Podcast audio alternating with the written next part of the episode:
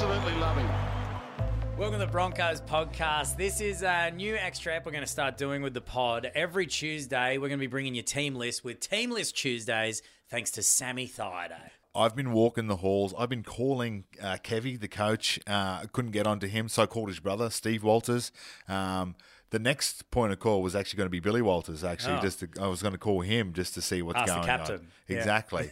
um, but uh, yeah, the team list is in. Uh, it's it's good. We got a couple of inclusions coming back. Big Payne Haas uh, got through training. Uh, also, uh, Kurt Capewell as well got through training. So those guys will be named in the team this week. Uh, good inclusions after what was a, a great team effort last week against the Bunnies. So the back line remains completely unchanged. Yes, it does. And the only changes are in our forward pack. So where do you think these guys are going to slot in and who misses out? Well, it's a bit of uh, uh, a little bit of every day I'm shuffling. Ah. Yeah, because uh, you know there's been some uh, some great efforts there from some of the forwards. I thought Corey Jensen was brilliant last week.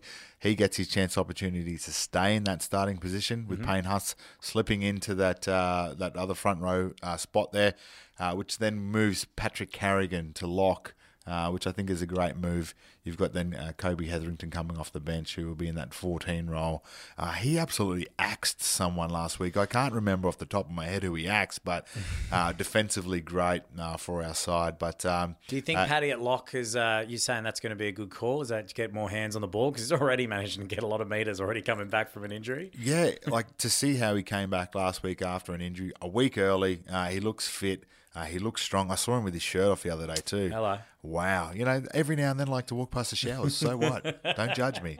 Uh, but uh, yeah, he, he looked really good out there against the Bunnies, and I think he'll be good again. And then Kurt Capewell slips back into that forward pack as well, uh, which is you know a little bit disappointing. And, and it's the it's a great sign when you have that competition with your t- within your team. But uh, Rabati, uh, he gets bumped out, and also uh, big uh, big Rooster gets bumped off the bench as well. Right. Well, uh, we will be back tomorrow.